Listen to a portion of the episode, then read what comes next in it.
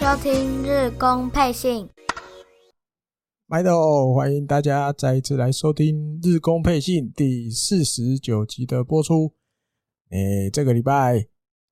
交流战打完了，诶，要回到这个原来太平洋联盟的例行赛。哦，那但前面几天有稍微休息一下，那也有去补了一场跟广岛的这个交流战的补赛。好，那这个礼拜一样还是有蛮多消息可以跟大家来分享的哦。好，我们就从这个六月十四号礼拜一开始哦，这一天这个日本职棒的这个选手工会啊，他公布了一个调查的结果。那调查是调查十二球团跟这个薪资相关的讯息。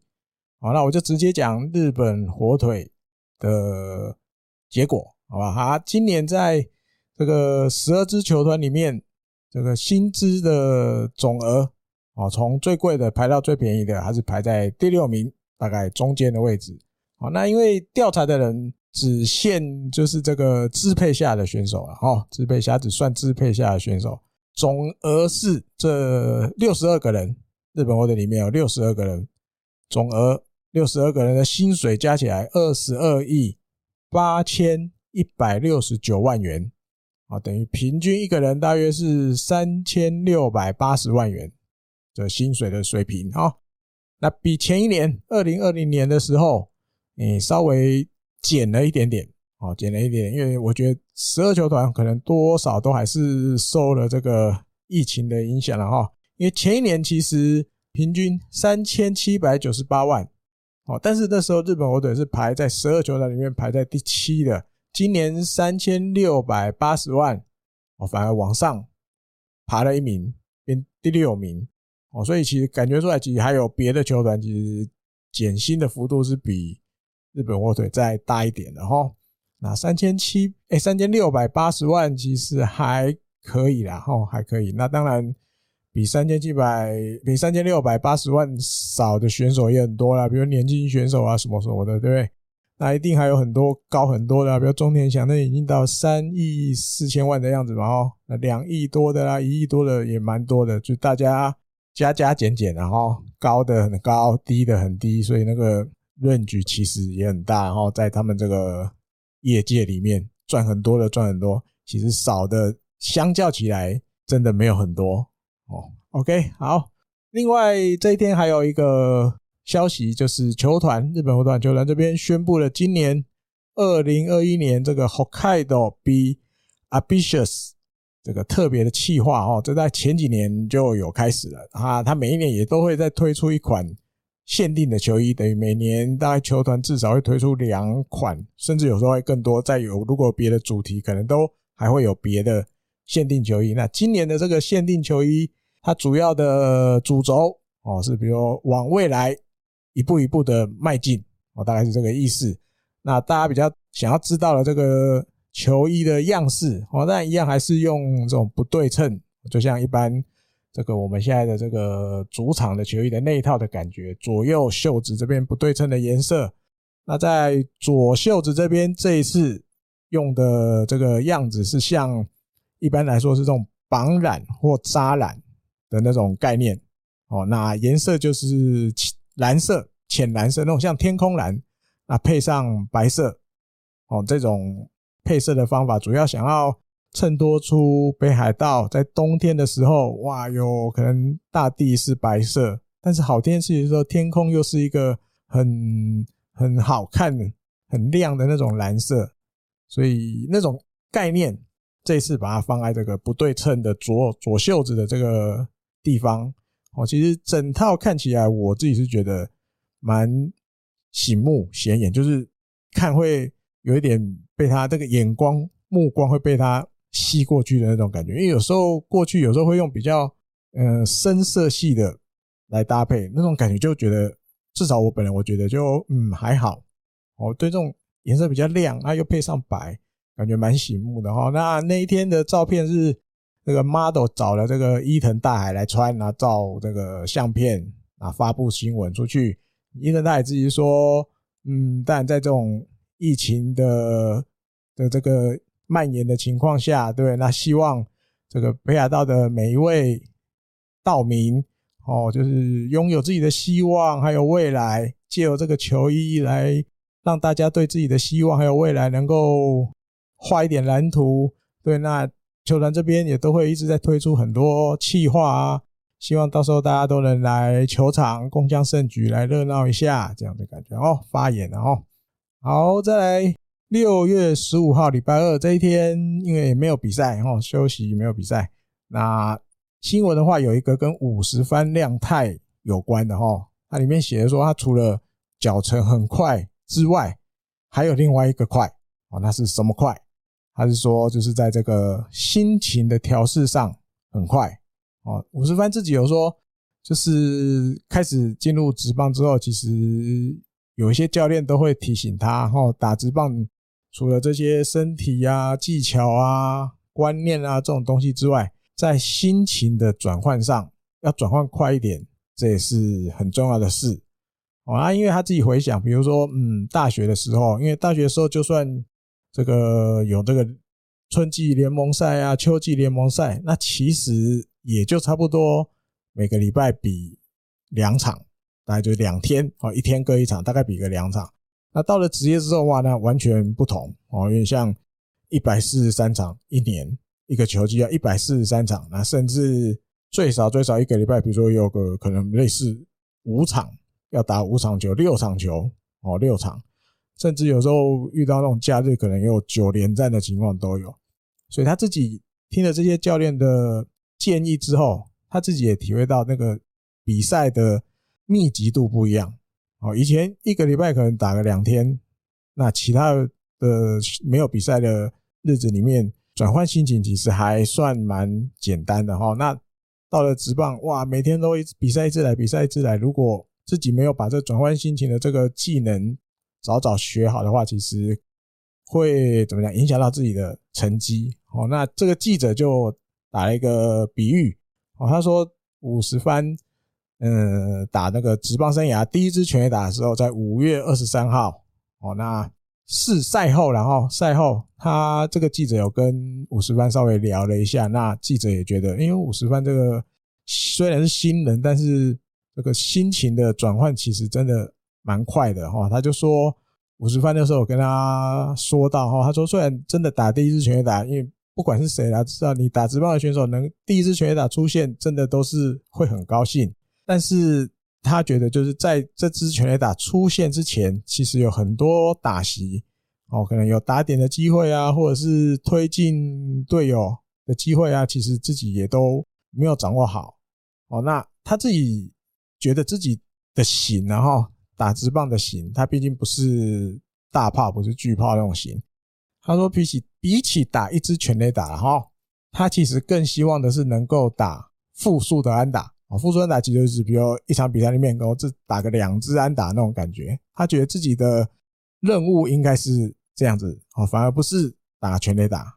那对于打全垒打虽然高兴，但是心情的转换自己也很快。他自己就是一直要提醒自己，不能以。打了全垒打之后，就嗯，比如说得意满满啊，或者是觉得哇，自己好像诶，好像也可以尝试打长打啊什么的，一直都提醒自己，自己不是那种型的，自己就是目标至少放在一场比赛至少打个两支安打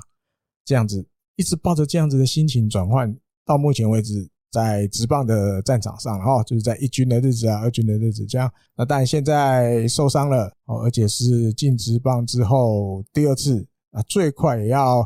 三个礼拜才能回来啊。这个记者就觉得说，他相信五十番应该还是可以调整得很好哦，因为这也是另外一种心情的调整，对不对？刚提到全垒打表现好的时候，心情怎么调整？那现在这种心情调整是遇到受伤不能出赛的时候，心情要怎么调整？哦，一旦可以回来比赛了，那怎么样？赶快让自己进入那个实战的状况哦。好，再来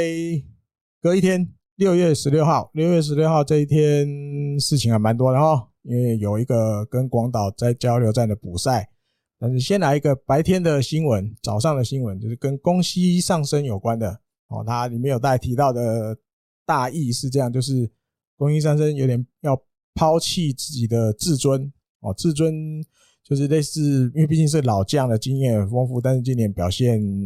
呃不算太好，到目前为止，然后有点要抛弃自尊，寻求自己再度复活的那种感觉。哦，那因为大家也知道，今年这个宫西上升在投手丘上的表现其实没有很稳定，对，尤其之前呃被打得蛮惨的。那现在回来一军了，虽然回来一军，但是主要安排给他的任务就是。可能落后的时候，哦，有时候胜领先的时候，好像就比较几乎看不到他出来了。现在都可能落后，呃，分数不是很多，可能落后的两分、三分左右或一分左右，那那时候会派他出来，哦，派他出来投个一局这样。嗯，他自己是有提到说，嗯，他在这个六月九号交流战的时候对阪神，哦，那那天他登板了。那在登板的当中，他投了一颗指叉球，哦，这是他过去蛮多年来都没有再投的球路，哦，因为后来他几乎都是直球、滑球，大概这两颗为主，啊，其他球数都很少，偶尔深卡球可能偶尔有，但是比例真的不多。哦，那他说这个指叉球，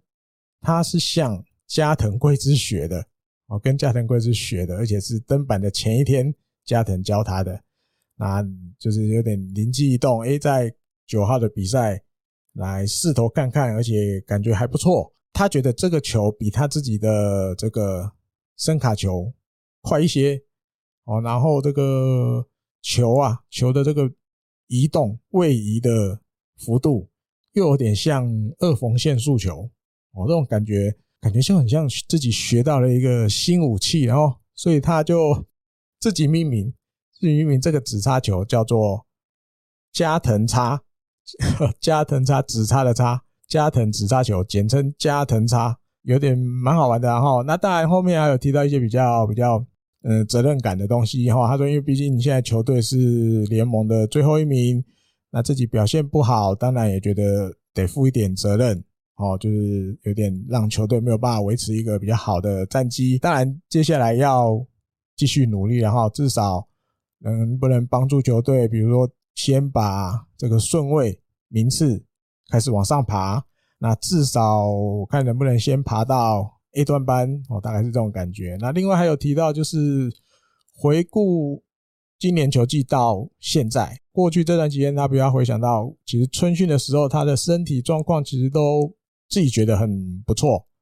哦。那有一些发现就是。可能手臂啊，那个身体的那个可动区域有比过去稍微缩小了哦，可能柔软度什么什么没有那么好了。这一段期间，其实很多那个防护员啊，或者是训练员，其实都有建议他哦，甚至别的那个队友，他说其实柔软性是很重要的哦，在尤其当投手，柔软性很重要。那当然，除了柔软性之外，他自己也发现那个肌力、肌肉的力量。也比过去有稍微掉一点，哦，那虽然这个有他自己有靠做重量训练稍微维持住，哦，但是这个柔软性还有关节的这个能动的幅度、能动的区域都比之前缩小，那所以他现在这个重点，哦，平常可能练习或者热身啊什么什么的重点都摆在要让他的这个身体啊、四肢的柔软性、关节能够移动的幅度，让能够回到过去的那种能力，然后，所以这段期间还有一些要努力的哦，但是他会慢慢一步一步走过来。好，再来这一天，这个日本这边宣布了东京奥运这个棒球代表队的二十四个人的名单。哦，那在里面日本火腿是近藤健介入选了。那这个稻叶笃纪监督给他的评语。好，就是他在记者会上，我稍微每一个选手都讲了小小的一段话，就是为什么我们会选他。那他就说，近藤健介他的这个很有技巧的这个控制球棒的能力，哦，还有很高的上垒率，哦，希望期待他，哦，就是届时奥运的时候对到这些外国选手，就是他都能够。嗯，他觉得他都能够很轻易的克服，也期待他能很轻易的克服哦，就是掌握这些外国投手的球。这个入选选他的一个原因还有期待。那近藤健介自己的就是说了一些话，然后被访问说了一些话，然后当然东京奥运这个大的舞台，尤其又要背负这个国家队的球衣哦，国旗的那种感觉，自己会有一种嗯，夸夸夸夸就是有点骄傲，然后有点觉得自己哇，真的要去代表国家去打这种有意义的大比赛。特殊的大比赛，到时候他会每一球每一球都用尽自己全身，哦，全身全灵，日文的中文的，用尽自己的力量，然后替球队拿下每一场胜利。好，那当然相信每一个队员的目标一定就是要替日本拿一个金牌回来嘛。哦，他也会好好的做好届时球队交给他的任务。然后顺便来聊一下这个过去奥运。哦，蛮蛮多届，虽然棒球中间也停了一段时间。过去这几届奥运里面，这个日本火腿曾经代表去参加奥运的选手有哪一些？哦，从这个两千年，哦，因为在之前的话，职业选手是没有在参加奥运的。哦，从两千年开始，雪梨奥运，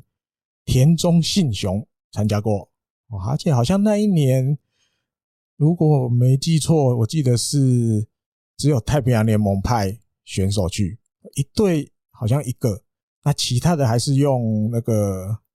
业余选手来为做做这个基础。我印象里是这样的哦。再来，二零零四年雅典奥运的时候，这个小笠原道大跟金子成哦，他们入选了。二零零八年北京奥运，达比修有跟这次的监督稻叶笃纪，他们两个人入选了。然后就一直到了二零二一二零二零年啊，应该讲二零二一年了啊，因为延了一年。二零二一年的东京奥运，近藤健介啊再入选。那但最新一集的这个台姆利里面，我跟滚阳跟郝小也聊了很多，聊了很久啊，大家也可以到这个台姆利那边慢慢听。那但里面我有对近藤健介入选有有说了一些我自己的感觉，然后那但因为。毕竟监督是现在日本火腿的 SCO 嘛，然后，就还算是球团里的人。因为我里面就有提到，我自己是觉得，如果日本火腿如果一个人都没有入选的话，其实有一点没面子。好，对，不只是日本火腿来说，或者是因为毕竟道叶以后接这个球队的监督的几率，至少目前普遍来看是蛮高的。啊，虽然可能会有一些变数，但是目前看来，或许迟早要接，或许不是明年，再等一点时间，也有可能，也有目前最近也有这种说法出来。然后，近藤健介其实你可以说，几乎从道叶笃纪接侍来甲片的监督之后，他就几乎都有入选啊，几乎都有入选啊，有时候甚至蛮蛮多，就是比如你像上一次那个世界十二强。其实日本火腿也只有近藤健介入选，对，那这次奥运也是只有近藤健介，嗯，所以看得出来，其实稻叶笃纪在他的心里面，近藤健介还是有一些功用在哈，就像他给他的这个评语，上垒率高，对，然后很有技巧的这个球棒控制能力，对一些外国选手，道叶笃纪也觉得他应该适应上没有什么太大的问题，那这样的选手是他想要用的哈，想要。带着他一起去打比赛的这样的哦，好，那来聊聊这个补赛好了，跟广岛的补赛，最后八比一那个获胜，那伊藤大海拿下了个人的第四胜，他投了六局，被打四支安打，八次三振，两个保送，只失一分，而且那一分不是自责分，哦，防御率二点七七，交流战的防御率降到了零点九零。哦，而且拿到交流战的第三胜，等于他交流战出来投三次，三次都赢，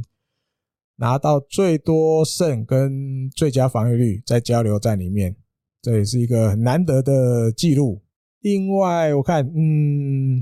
他自己有提到，然后就是这一天这一场比赛，他其实开始投之前拟定的策略就是绝对绝对不要让每一局的第一个打者上垒。哦，这是他给他自己的一个第一个目标。这场比赛我一定要做到一件事。好，那自己的投球节奏也觉得这场比赛都有维持住。哦，还投得蛮顺手的这样。那后来赢了比赛之后，嗯、再过晚一点吧，就开始他自己的，因为他自己又在经营那个推特啊、IG 啊，他就有拿他这颗球跟大家说了一些感谢的话。他说啊，拿到第四胜了，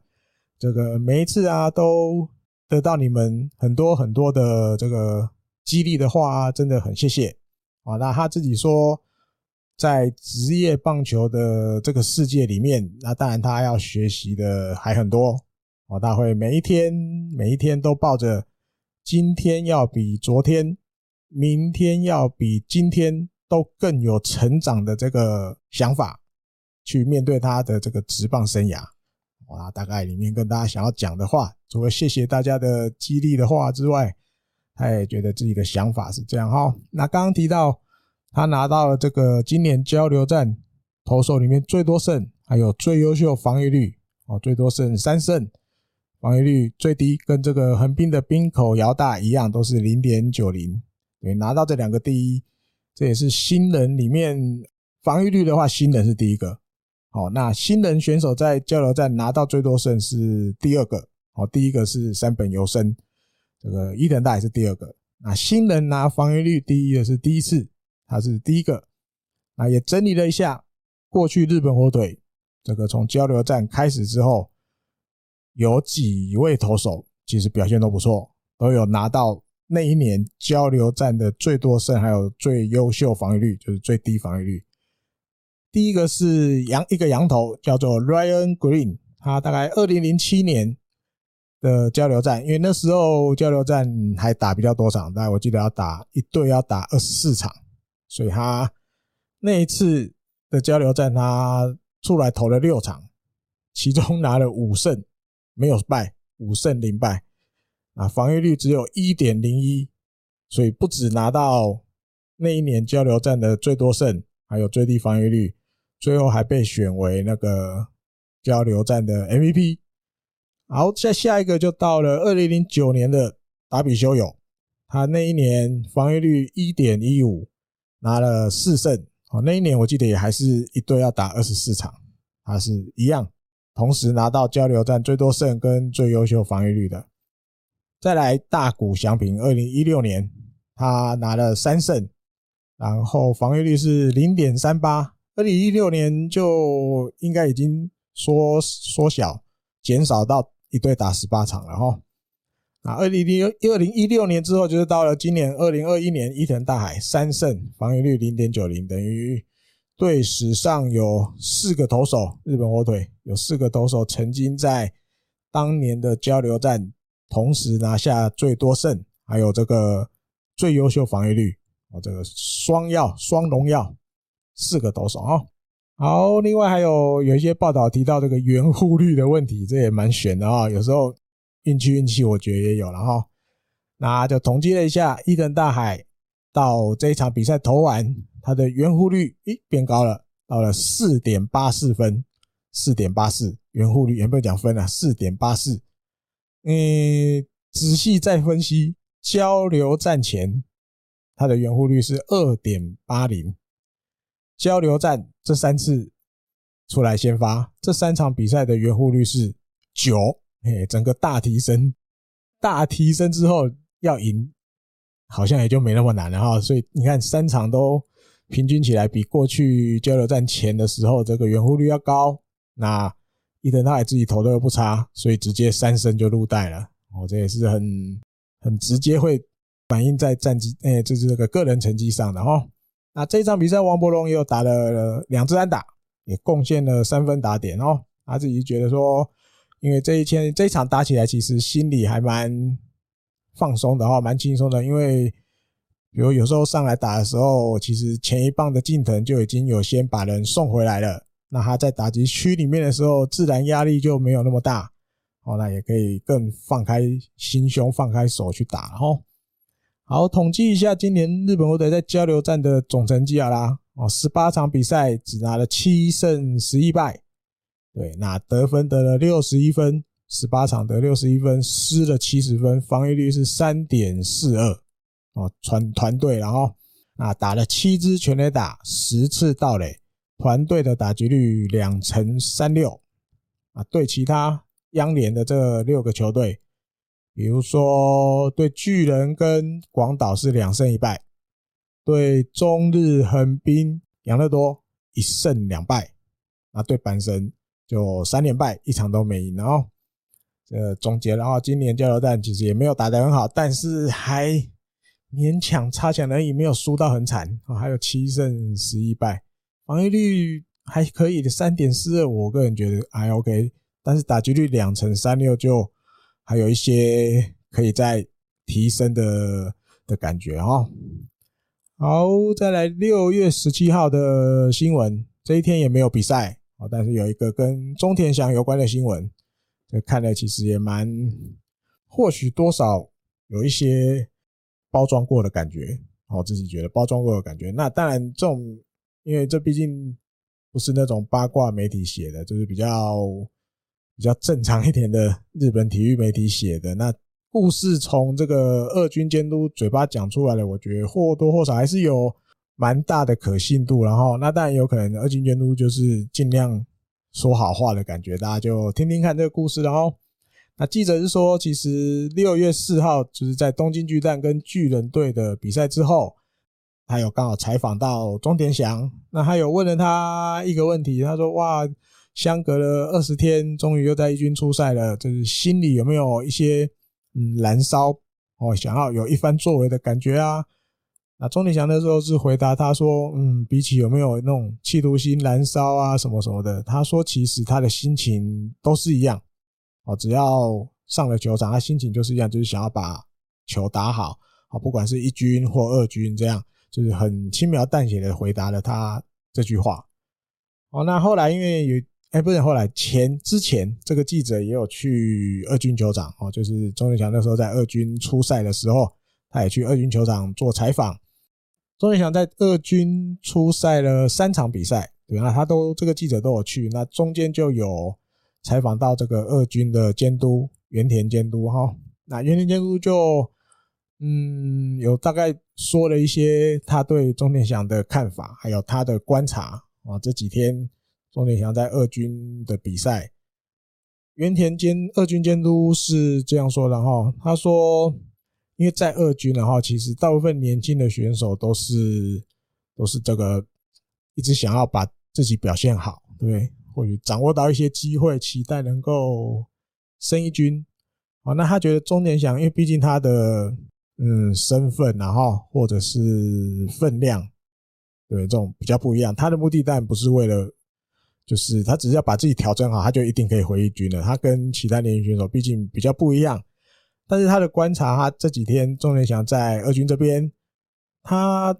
不只是只有想要把状况调整回来而已，他每一个 play 也都是全力去做哈，比如跑也是跑一垒啊，或者是要去接球也都是全力去跑，然后也会出声音喊声哦，然后。跟其他这些学弟们的互动也都很频繁，甚至比如说有几场比赛是可能打个三个打席，比赛没有结束就被先换下去了。那钟田翔也没有，比如说先离开，没有，他一样也是待在这个休息区跟大家一起加油哦，一样一起加油，也不是说坐在那边单单只有看而已，都没有，他就是全部都是亲力亲为，他一定要都都会去做哦，虽然他在。球队里的分量，但跟其他的选手不一样啊。比如说，其中有一场比赛，就是那个金川优马打了再见安打啊。他说，那也也看到钟田翔，就是很高兴的跑出去，对，跟大家一起击掌，然后甚至拍金川优马的头啊，什么什么的。他觉得这三天钟连翔在二军这一些表现，不管是球场上、球场下，他觉得。二军监督都觉得钟田翔这三天在二军做了一个很好的榜样，好让这些年轻的选手看，他觉得这是他另外一个蛮感谢钟田翔的地方，我蛮感谢他的地方，就是让这些年轻选手看到一个哦，一军正常来讲一定一定是一直在一军的选手来到了二军，他也跟大家一样，哦，他并没有说比较大牌或是。位置比较高，好，比你们有有分量，有什么的，我好像有些事情我就不用做了，没有，啊，都是一样，都亲自都一样下去做这样哦。那记者后来最后就提到说，因为现在这他这个急性腰痛嘛，哦，暂时要脱离战线。那其实算的也很快，这个钟田祥也打直棒打到今年是第十四年了，哦，好快。那又身负的这个球队的第四棒，当然他就记得这个同一天六月四号访问钟点祥的那个之前是问他就是心里有没有跃跃欲试啊，有没有燃烧起来啊？那后来，钟点祥还有跟他讲了最后一句话然后，他这个记者就把它写出来。他说：“这个虽然一直以来今年球季就是打得很辛苦哦，打得很辛苦，但是他会继续坚持到最后，坚持到球队最后。对，所以记者就是大概把这句话写出来的意思就是说，他相信，就是因为讲这句话的时候还没受伤嘛。”因为六月四号的时候，但是六月八号的时候就受伤了。那他相信钟田祥把伤养好，或是不痛了之后，再回到战线，他也一样会坚持到底哦，就是奋战到最后这样哦。好，再来六月十八号的新闻。六月十八号礼拜五这一天恢复啦，这个太平洋联盟的例行赛恢复，到了这个福冈哦，跟软银三连战，二比一第一场二比一获胜。这个上泽拿到了第六胜，完投九局哦。本季日本火腿第一次有投手投完投啊，自己把比赛投完了，不用麻烦中继后援投手。九局被打三安打，五个三振，四个保送哦，然后只失一分啊，有一个投手犯规这样哦。这个投手犯规，我相信应该蛮多球迷朋友都会想要知道到底发生什么事哦，因为你从转播单位的镜头有可能没有看的没有办法看得很清楚哦，或者是一时半刻，好像我印象里应该台湾这边也没有媒体吧，或什么去解释了啊。那后来因为有一些报道慢慢慢慢出来，就是有对这个投手犯规做了一些解释，好跟大家来分享一下。那从上则开始讲好了哈，他说其实那个时候那个发生的 moment 被抓投的犯规。他有吓一跳哦，嗯，他心里说：“诶，为什么这样？为什么会投手犯规？”啊，那，因为后来第三监督也有出来，就是寻求那个二雷神解释一下哈，所以他听了之后，听了二雷神的解释，为什么我抓你投手犯规？那他自己心里也清楚哦。那当然心里觉得啊，没办法，被抓就被抓了。但是这样子的动作居然会被抓投手犯规，上则说他也是第一次知道。哦，所以他也感觉到棒球这个运动啊，其实他自己不知道的地方还有很多，我还要学习的，还不知道地方还有很多。好，那再来就解释一下为什么上泽会被抓投手犯规。解释之前，大家要回想到那个场面，我记得是三垒有人，对，三垒有人。那他一般三垒有人的时候，投手都是要用这个固定式的投球法，哦，投球方法。那固定式的方法就是你要这个，比如说上者是右投手嘛，哈，他的右脚就是要站在这个投手丘前面，但是脚的边边是要靠到这个投手板，对，以这个方式，然后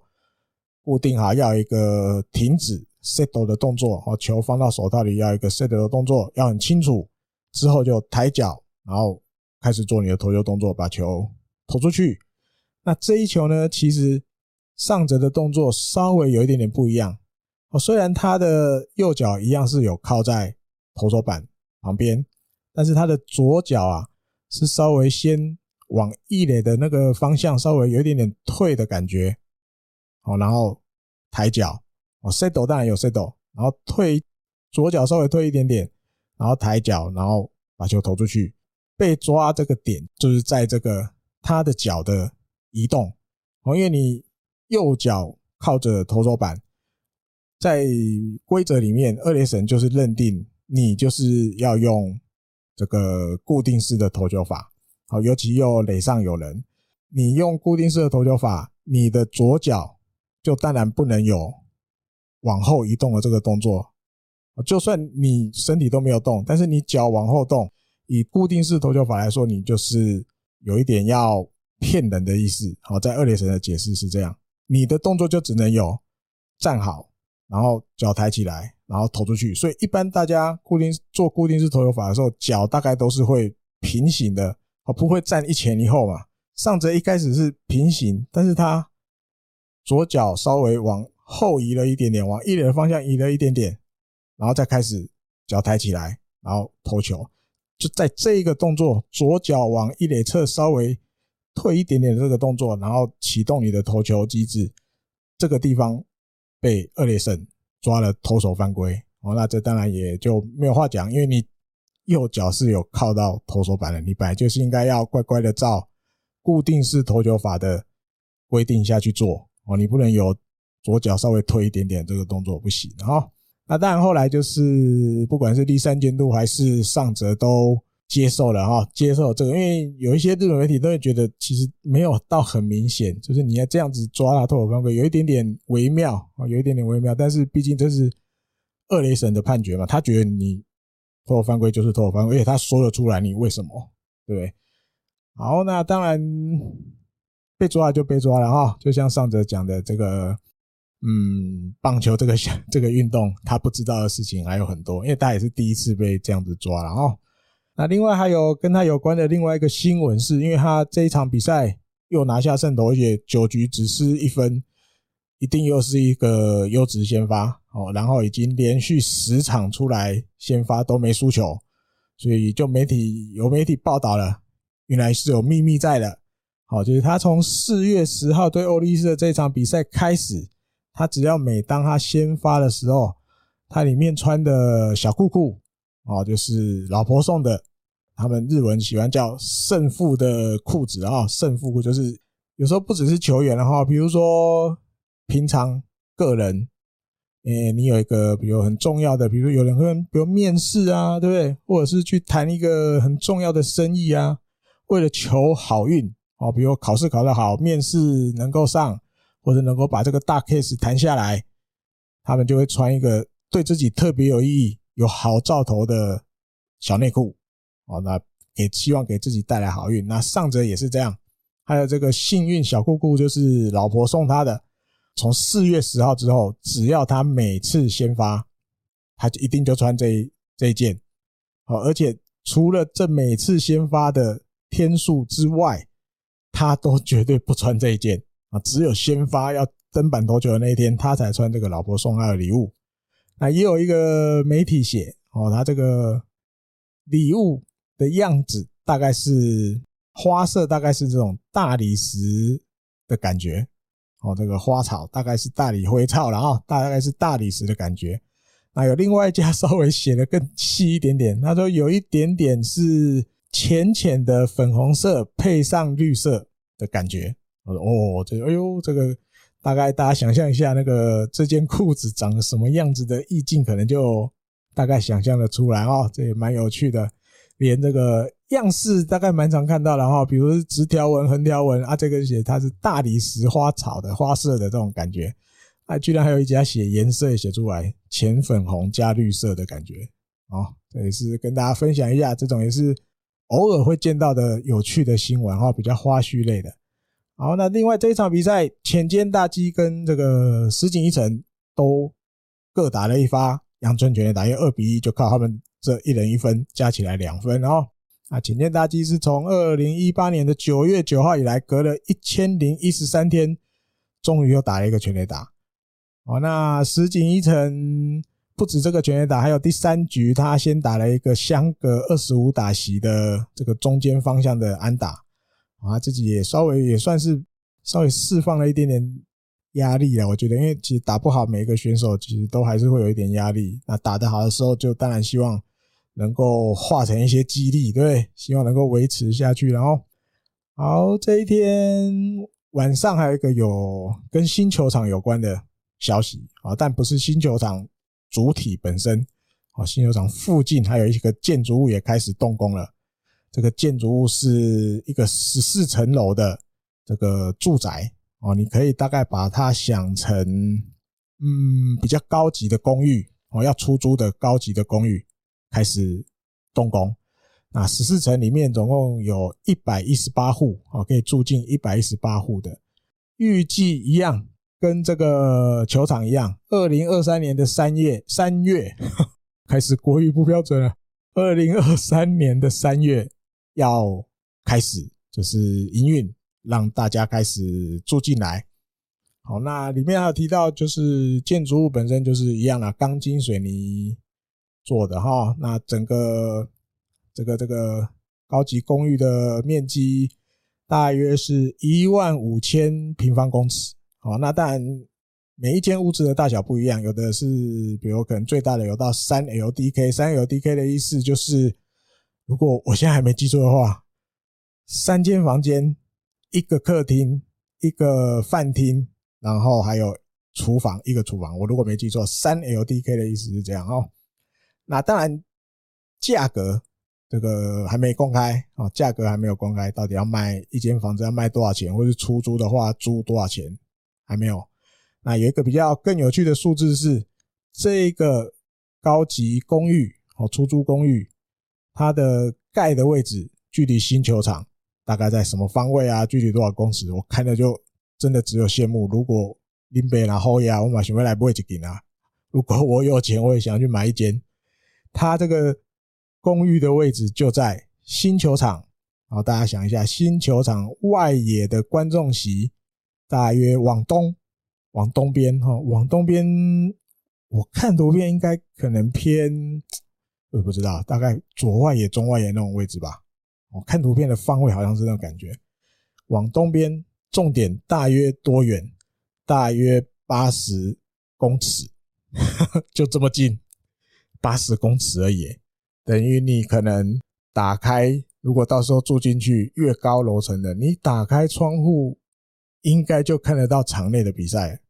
八十公尺没有远嘛？对，你看跑一百公尺，给你十秒，八十公尺那个距离大概就是你如果小学操场，可能那个直线的跑道再短一点点，就就这么近啊，就这么近而已。羡慕啊，有机会真想去买一栋呢哦，有买一栋，好吧？如果有人买一栋的话，再看看要不要跟大家分享啊，照照照片给我们看也好。再来六月十九号的新闻，诶、这一天比赛前，球团这个公布了这个每年的一个票选的活动，就是今年二零二一年，好，你最想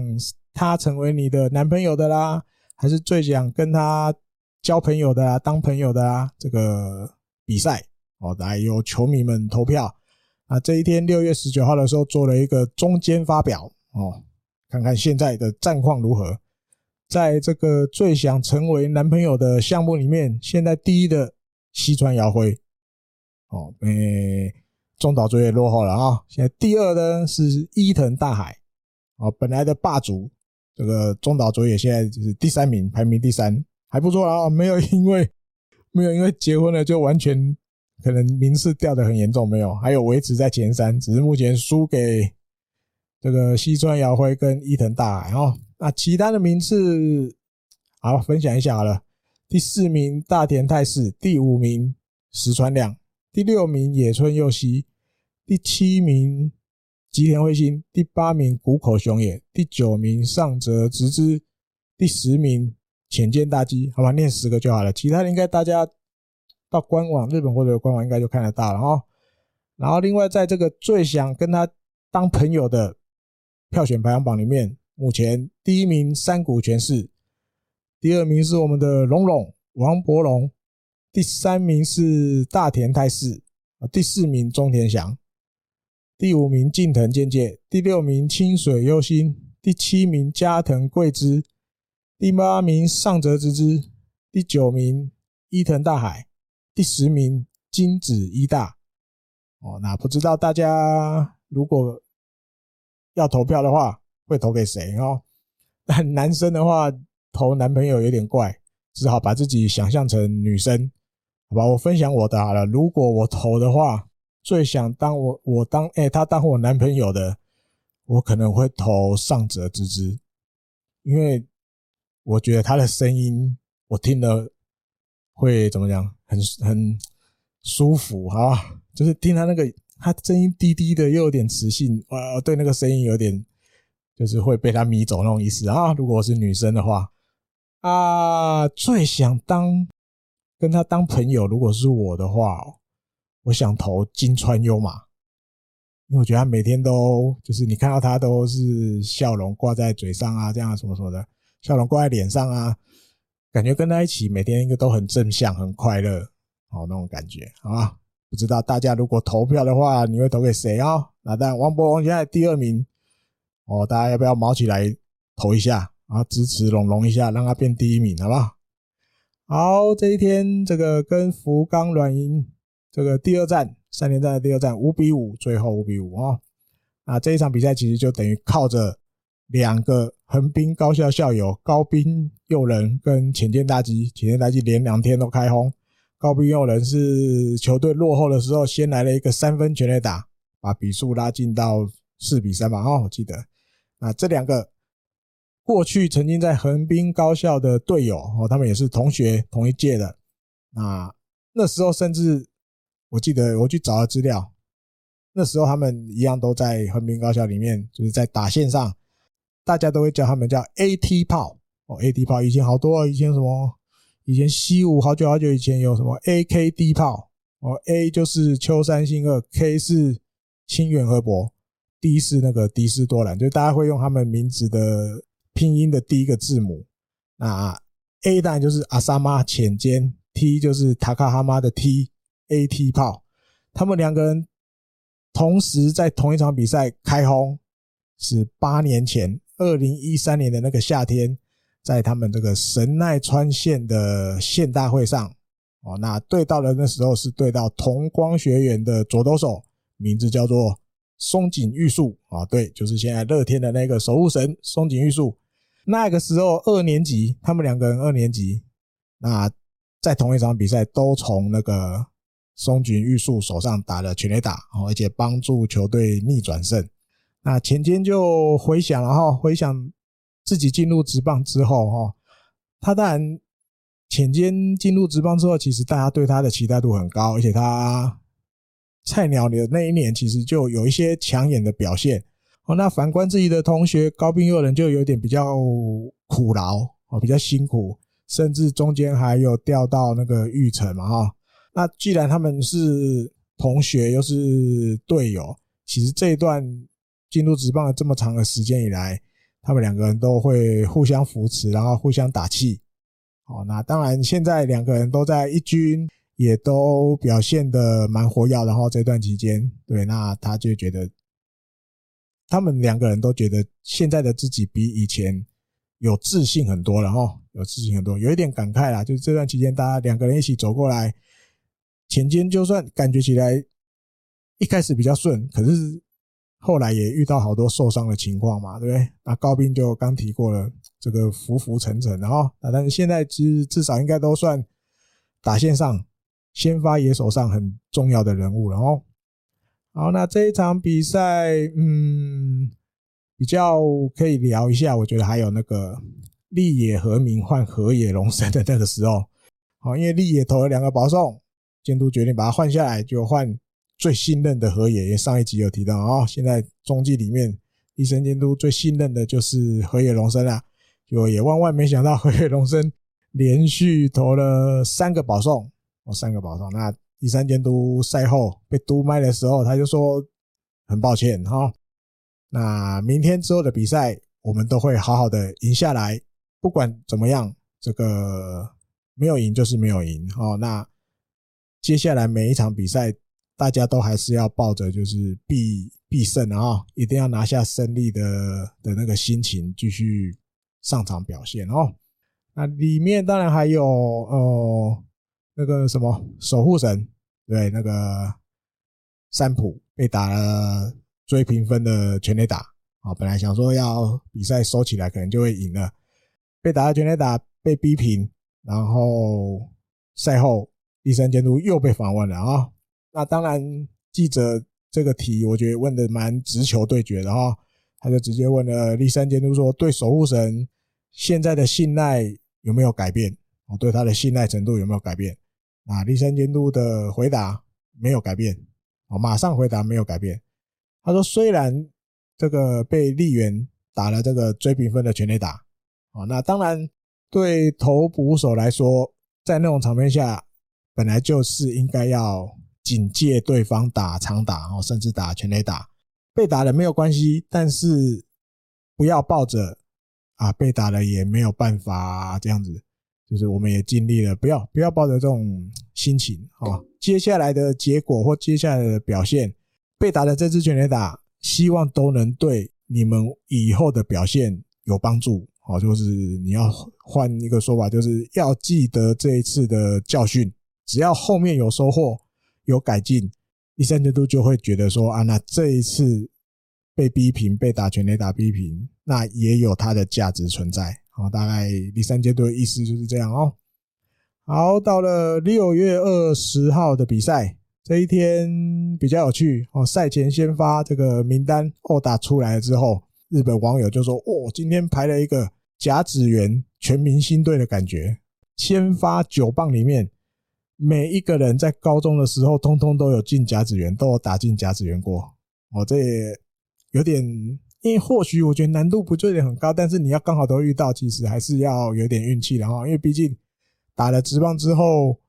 一定有很多选手，他以前是没打进甲子园的哦，但是他后来变得很厉害了哦。很多一定有这种选手，那你要刚好。排出了九个人里面，他们当年都有进这个甲子园，而且以日本火腿就是年轻选手比较多为主的这种队形下，你就能去想象，就是他们其实这个没有隔很远，都是在那附近的那几年，大家都有去甲子园，好，不像有的选手可能他打线上有老将，有很年轻，所以你说可能那个论局就拉得很长，好，有的可能。好久好久以前打的啊，有的可能才可能三四年前进的。日本火腿的话，其实大家就都是比较接近的那几年，陆陆续续进过打进甲子园过了哦，这也蛮有趣的哦。啊，比赛的话一比一，最后还是平手。这一场比赛又是靠浅间啊，浅间大吉在这个第一局的第一个打席就打了一个全垒打，从和田毅手上，本季第三号。等于是他连三场都开轰哦，而且是他进职棒生涯第一次出现这种表现，三战连发。嗯，第一局就先头打者全垒打的话，要回推到二零一八年的八月二十四号对乐天的比赛。好，但是那不是第一支哦，在前面还有一支，所以加上六月二十号的这一支。浅见大基在他的职棒生涯已经有第三支的这个第一局首打席全垒打哦，其实浅田大基的长打能力还是蛮受期待的哈。虽然个头不是很高哦，但是长打能力还是有哦。也很巧，这个六月二十一号就是他的二十五岁生日，然后在生日这一天前一天啊，生日前一天打了这个全垒打。那另外还有六月二十的话，在日本他们是那个。父亲节，哦，等于也有一点点送给父亲的礼物的那种感觉哦。好，那另外加藤贵之的表现也可以聊一下哦。这一场比赛他投了八局，只被打两支安打，五个三振，一个保送。那被打一支全垒打就被柳田打，那支全垒打失了一分。所以加藤贵之自己回想，如果可以的话，哦，如果可以的话，但在这一场球里面，可能有好多好多。如果可以的话，可以讲啊。当然，对加藤自己来说，如果可以的话，他当然就是希望没不要有那个被柳田打的那支全垒打啊。如果可以的话，这样球队应该就会赢了吧？这样啊，当然，嗯，后悔啊什么的还是会有。然后，那当然就像栗山监督前一场讲的，呃，他加藤自己说他会把这个懊悔啊，这个经验啊。留住，记住啊！下一次在对上的时候，他会再加油，不要让这些这个错误第二次发生哦。嗯，另外我看还有加藤自己，哎，第三监督自己说的哈，第三监督自己还是佩服啊，佩服这个加藤的表现，因为前几次稍微有一点点没那么好，那这次又把自己原来的那个样子找回来，然后那当然赛前第三监督就跟他说，就是。你不用管你能投几局，哦，就是你不用去想那个你要分配体力啊或什么什么的哈，就是你就上了场，不要想太多，好好的投，这样就对了。啊，没想到能够投八局，而且投的那么好，然后那另外日本记者也有提到，因为父亲节，还是有问了加藤有关这个父亲的相关的的问题。那他就说，加藤因为毕竟老家是在千叶县哈南房总那边，爸爸是经营牧场。好，那他回想自己的这段从小打棒球过来的日子，他说其实父亲这边完完全全都没有去干涉他。哦，比如说不要打棒球啊，不要什么，就是你想打棒球，OK，你就去打。好，那现在能够在职棒有一些表现了，他都觉得是父亲这段期间来在后面支持，然后都没有反对过他打棒球啊这样子。然后其实就是打入职打入职棒之后，也算是对父亲有一些报恩的意思。然后，那另外这一场比赛，嗯，如果要提，就像刚刚前面聊加藤的时候，如果可以的话，其实这场比赛怎么看日本火腿应该。本来就是赢面应该比较大的哈，但是发生了好多呃不好的结果，比如说有三次双杀打啊，但有一次是那个浅间打的，那那个有一点二垒平飞球，有点运气不好，刚好被接到，那二垒跑者来不及回去，那个可以或许可以不算的哈。其他两次双杀打，然后另外总共留了十个残垒，整场比赛六个十个残垒，然后第八、第九局其实都有一些比较要。用这个触击短打推进垒上跑者的战术，结果都失败，哦，导致最后整场比赛有九支安打，然后外加对方有保送啊什么什么的，但是最后只拿一分，好，这所以就像前面讲，这场比赛正常来讲怎么看，应该是日本火腿要赢才对，但是没有赢。这个今年这种比赛，其实大家应该也看蛮多类似的，然后。那当然，栗山监督是说了哈，就是当然，或许以数字来说，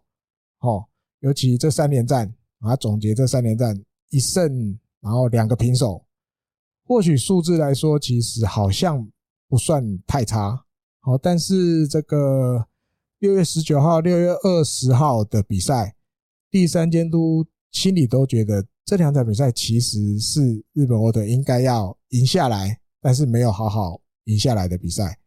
好，那当然这些没有做好的地方，后面就是要继续去反省，好，做一些修正。然后对于这个攻击阵容，哦，虽然比如像刚提的这个六月二十号的比赛，最后留了十个残垒，但是第三天都自己觉得，嗯，攻击阵容慢慢好像有一点点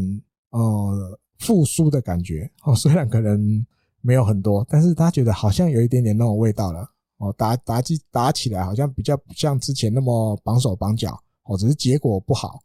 他觉得嗯，这个稍微勉强可以说算好的现象的话，可以继续延续到后面的比赛哈，比如说六月二十二号就要跟欧力士比赛，我现在已经欧力士已经爬到跟乐天并列第一了，在我录音的这一天六月二十，他说希望这些。复苏的迹象可以继续延续到后面的比赛哦，那他也会就是要提醒选手做这件事，甚至做一些前面提到的，就是那些心情转换的东西，希望大家都能够做得更好哦。好，那以上就是这个礼拜这一集的这个日工配信，就跟大家分享到这里喽，好吧？我们就下个礼拜再见，拜拜。